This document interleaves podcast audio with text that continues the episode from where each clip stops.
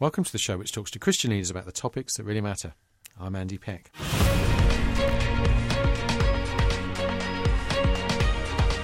The Leadership File on Premier.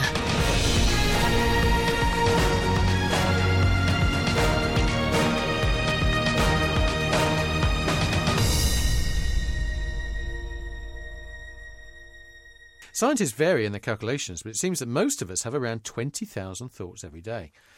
The suggestion is that for most of us, 80% are negative, to do with fears we have, concerns, worries, anticipating harm, dreading the day ahead.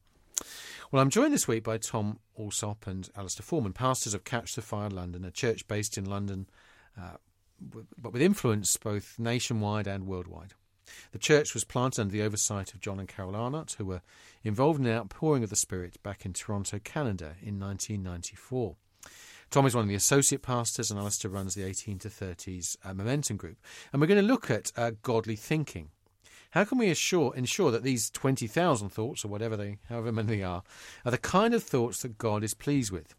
Godly thinking is especially crucial for our leadership as we approach each day in the future knowing God's ways and purposes for good. So, welcome back, guys, to the Leadership File.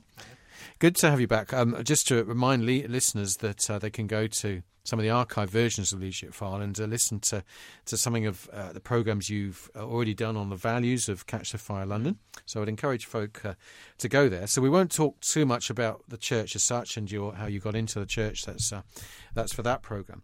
But um, uh, I hinted at uh, the importance of thinking in my introduction. Why does it matter so much? Perhaps you could just kind of underline a sort of personal response to why why is why does thinking, godly thinking, matter so much within church leadership? Perhaps Yeah, Tom, you want to yeah, start? it's a great question, and um, uh, we, we we do a lot of teaching on this in our in our one week leader schools and our, our schools of ministry. Um, you know, Proverbs twenty three tells us, you know, as a man thinks in his heart, so he is, and and and, and it's so true. You know, we uh, we as humans, you know, everything everything starts as a thought, and uh, certainly the, the the prime bit of real estate that it seems the the biggest battle is over is often uh, over our thought life, uh, both in terms of you know not wanting to have negative thoughts, but also you know thinking on the things of, of God and, and meditating on, on Scripture, that sort of thing. Um, so for us, very much we believe that um, you know we're transformed as, as Romans tells us by the by the renewing of our mind. We need to we need to have a, a a shift in the way we, we view things, a shift in the way we think about things, uh, and and as is often said, you know, you, you often often become what the most in, important person thinks about you, and and so uh, as you made reference to in, a, in an earlier show, so just really wanting that that heart to come through that you know it. What does God think about this situation? How does He view this? Because if I truly do have the mind of Christ, then I should think the way Christ thinks. Uh, and you know, again, you know, out of the overflow of the heart, the mouth speaks. You know, as, as I'm as I'm thinking on things in my heart, that's that's what comes out of my mouth. So I, I know that the the primary place I need to have a, a radical, you know, transformation, a radical kind of shift is is in the way I think, and then that is in turn going to filter through to every other aspect of my life. Okay. Well, maybe I could ask you both guys uh, a slightly personal question in terms of where you might have the battles without going too personal. Sure, but sure. you know, but in the, the general areas where you know, does it come easy to you? Do you struggle with Yeah, and, and thinking? It's a, a great question. I, I mean, I guess the, the trouble with thought life is it's it's often, uh, and I, and I would be uh, amazing evidence of this. You know, speaking before you think. Uh, My wife often tells me, you know, just take a second. You know, just maybe let that, that thought percolate through before you open your mouth, and and and. And that's often the trouble is thoughts are so instinctive.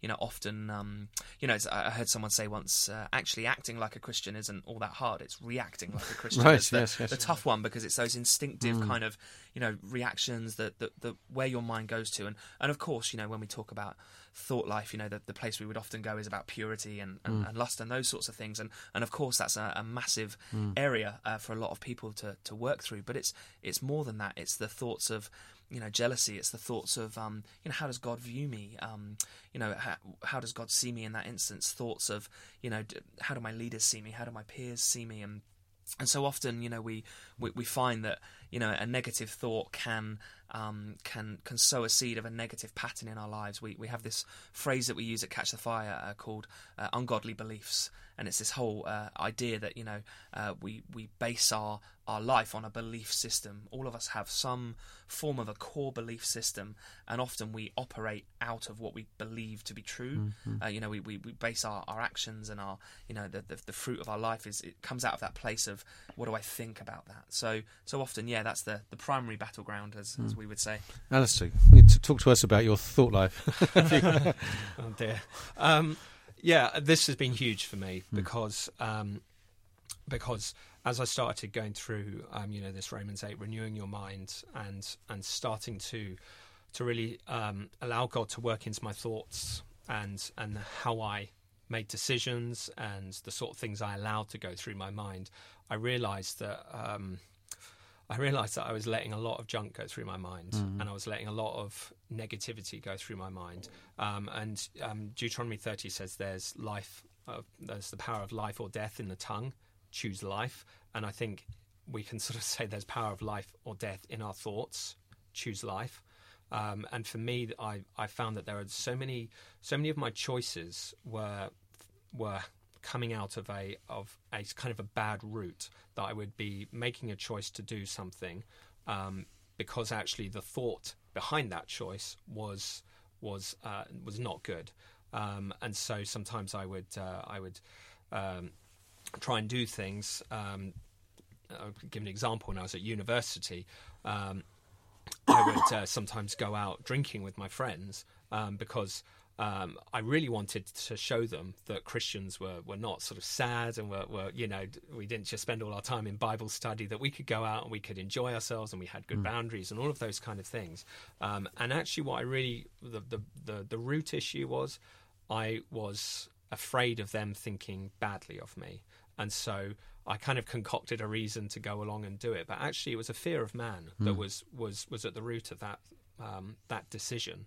Um, and as a result, I then was allowing myself to be in some, some kind of dangerous scenarios for, for a Christian guy to be in. You know, I was in clubs or bars or whatever, and, and they those weren't good places for me to be in um, because I was opening myself up to a lot of a lot of um, you know temptations or a lot of um, you know things like that. And when I sort of boiled the, the boiled it down to mm. the root, it was actually uh, it was a fear of man that led me to make that decision. Um, now that's a negative thought. That's something that actually God doesn't want me to be afraid of man and be making my decisions based on on just pleasing people. He wants my decisions to be made in council with him mm. and to to ultimately put a smile on his face and so as I've kind of gone through this journey there have been some some big moments where God has really challenged my thinking and completely shifted uh, I've always thought you know relationships and finances are the two biggest areas that mm. you know that we we um, you know we we take we struggle to take captive our thoughts on because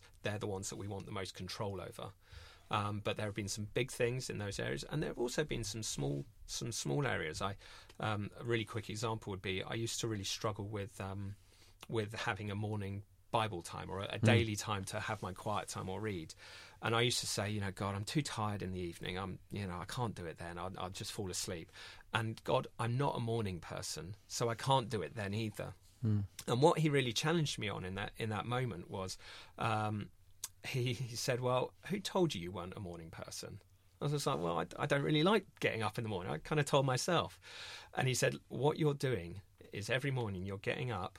And you're driving to work, you're trying to be the first one there so everyone can see that you're there first and everyone can be impressed with you. And what you're doing is you're saying to yourself, you're not a morning person, and you're also making a decision that's very sort of mm. full of pride. And what you said was, I want you to get up earlier hmm. because mm. you are a morning person, and I want you to leave for work later and not be the first person there. And as soon as I did those two things, I suddenly had an hour in my morning to, to read the Bible and to pray. and it was really interesting that the thing he, he mm. there was a, a, thought about pride, about wanting to prove myself mm. to other people. And there was also a negative thought where I was sort of speaking a bit of death over myself, saying, I'm not a morning person. Now, mm. he never said that about me. Um, but it was really interesting, even in a very small example, like, you know, like, hmm. like that. That wasn't a big life decision. But there was something about renewing my mind that needed to happen Mm, there. So it's it's it's an important thing for both the big things and for quote unquote little things. Well, thank thank you for you know being being able and, able and willing to, to share that. That's that's, that's great. a while No, no, no. It was it's lovely lovely for you to be so transparent, and uh, I'm sure.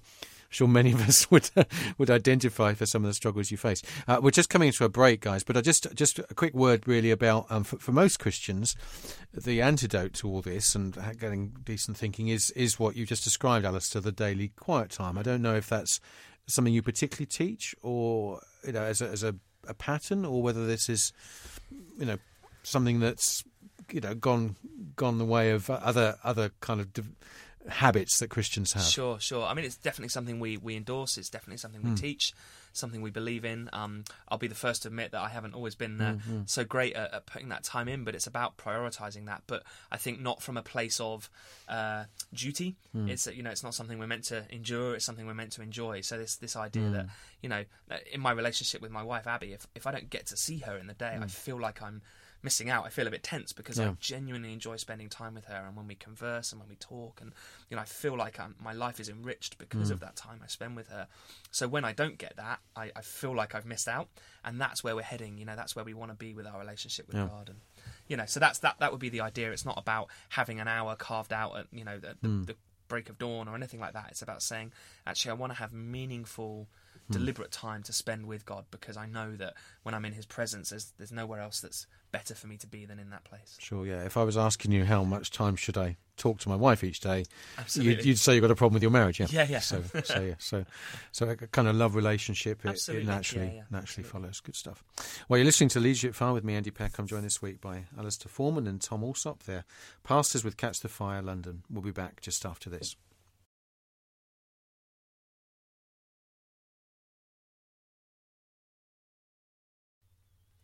And welcome back to the Leadership File with me, Andy Peck. I'm joined this week by Tom Allsop and Alistair Forman. They're pastors of Catch the Fire London, a church based in, in Wembley, London. Uh, we were talking before the break of, uh, of about thinking, particularly godly thinking. Um, we apparently have twenty thousand or so thoughts every day, and and as leaders, um, you know, making sure those thoughts are God honouring uh, and uh, are hopeful and fruitful uh, is is clearly very important. So we're looking uh, in the second part really at the sort of uh, practicalities of of of, of com- communicating uh, the importance of thinking, but also um, you know how how we can. Uh, deal with some of the struggles that you may face. So you, you say, um, Tom, that you, you teach this sort of material. What, what, what are the sort of areas that you go into when you're teaching the importance of godly thinking? Yeah, absolutely. And we have a little phrase uh, which we call stinking thinking, uh, Right. which is uh, where we want to try and get rid of that that kind of those thought processes, those thought patterns that, um, as Alistair touched on earlier, don't lead us to a good place, don't lead us to um, the truth of God. So um, you know, I think sometimes the, the best the best lies are the ones with a little bit of truth kind of sewn in there, and, and and we know that um, you know the enemy will, will lie. You know, he'll he'll he'll he'll try and um, trip us up, and that's often uh, the way he'll get in is, is by our thought life, and and um, you know, so it's it when we're teaching on ungodly beliefs, when we're teaching on being transformed by the renewing of your mind. What we're effectively saying is um, we want to be thinking the way God thinks. You know, we, we have the mind of Christ. So when a, a thought goes through my head, it should be the same kind of thought that would go through the mind of Christ. And and of course, that's a process. That's a journey. We're being you know transformed from one degree of glory to the next. Uh, scripture tells us. But but again, just even including God in that. You know, when I recognise. You know, uh, we, we often say if you if you see the fruit, you've got the root. So this idea that you know if there's a if there's a negative fruit in my life, that there's a very good chance that there'll be a negative root of that. You know, it's mm. often a an ungodly belief or, or a, a view, it's something we think about God that doesn't match up with the truth of who He is. And you know, an example of that might be, you know, often we we, we, we, we come across these through a, an experience. You know, you you pray for someone to be healed and they're not healed. Uh, and and therefore we, we you know we take on this kind of belief system that oh well actually maybe maybe God doesn't heal. Maybe hmm. it's not His will to heal. And and so then we, we start to build a, a mindset and a belief system hmm. around that that lie that says you know God doesn't heal. And hmm. and so the the process of being transformed would be to to go back to Scripture and to say okay well what's the truth of that? And whereas it might have been my experience that that person didn't get healed? I don't want my experience to dictate my theology. So going back and looking at the Gospels and looking at actually Jesus healed every single person that came to him, and so if he only ever did the will of the Father, Hmm. then what we deduce from that is it's the will of the, the Father to heal. And even with the woman with the issue of blood, you know, he didn't his will wasn't engaged in that. She touched the hem of his cloak Hmm. and made a demand of that anointing that he carries. So so if I think that God doesn't always heal because of a bad experience I've had, I need to get that stinking thinking out because that's Hmm. then going to dictate the way I then go about it. If I go and pray for someone, and you know, I'm in the back of my mind, I'm already thinking, well, maybe God doesn't heal all the time. Maybe He isn't hmm, going to hmm. heal. Maybe there's something wrong with me. Maybe this person doesn't have enough faith, and and and you, start to go on that. You know, it snowballs, doesn't it? And hmm, before long, you find that you've created a whole belief system around one one tiny little bit of stinking thinking, as we would call it. So. Yeah. Anything to add, Alistair? Um, yeah, I was just, I was just thinking about, um, you know, for me, how the the journey has developed for me on on renewing my mind, and um, I don't know where I picked it up, but somewhere along the line of my, my Christian walk, I I developed a, a thinking that uh, if I need something, if I'm going to make a big decision, I need to ask God, and then I'll wait to see what He says before I do anything about it. Um, and I uh, some somewhere along the line, this this this belief sort of came in, which I think is you know if you're going to make a big- decision, you ask God, and um, and that's a good thing to do. But somewhere along the line, um, it had got maybe sort of um, twisted a little bit, or manipulated, or or, or whatever um, had happened, and it got to the point where I I wouldn't make a decision unless I'd heard a yes from God about something, um, and and I found that there were actually some situations in my life that I wasn't proceeding in or I wasn't taking forward steps because I didn't feel I'd got a yes from God about Right, it. right.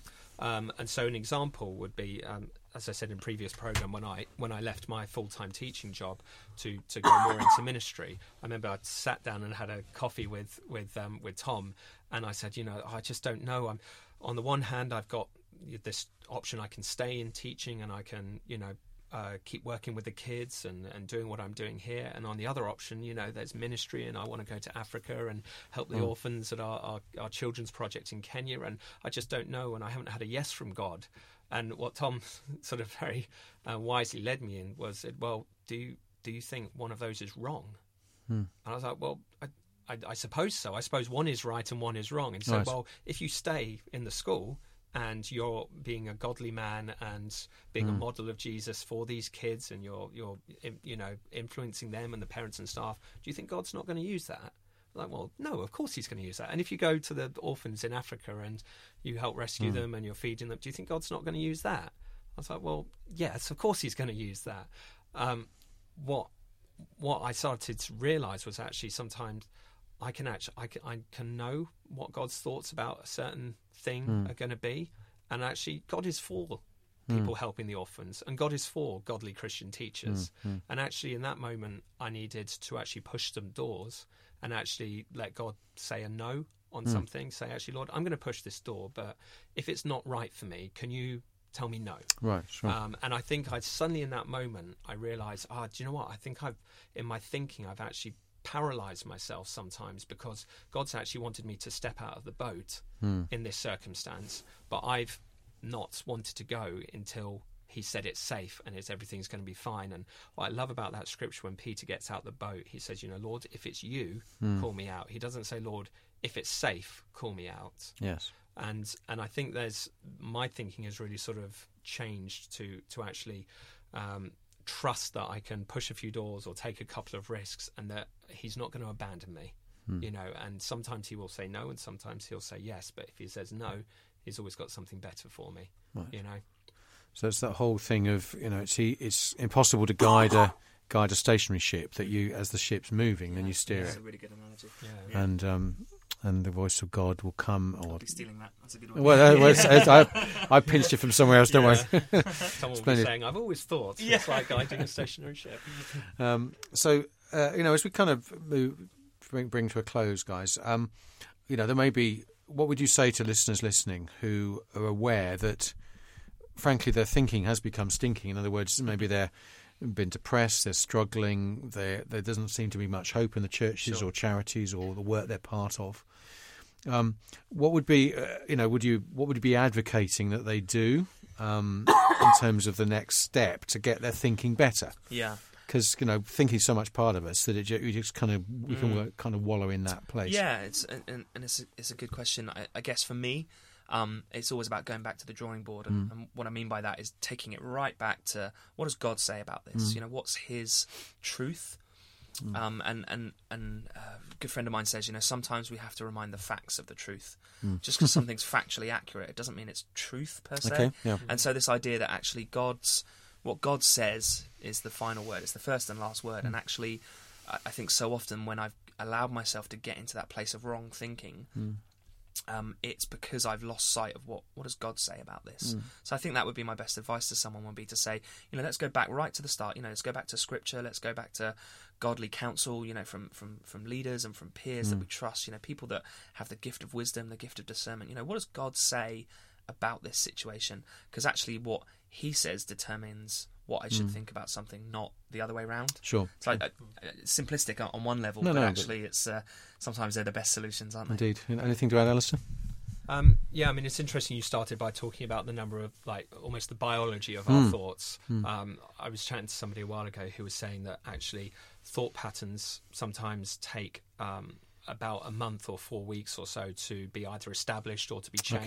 Okay, yeah. Um, and so, what a lot of the people in our in our team and on the, the leadership do is, um, if if a, a negative thought is established, like I will always struggle for finances, for example. Or, um, what they will often do, and I can see Tom's pulled his phone out and he's got one. Uh, he's got one come up now. Is will actually um, ask God, "What is your truth for me in this area?" And so it might be, God is my provider. He owns all the sheep on all the hills. Hmm. I do not need to worry. He will provide for me. Right. And so we will put that on our phones to repeat, um, you hmm. know, several times, you know, a couple of times a day, and we will we will remind ourselves, meditate on that on hmm. that scripture, on that truth.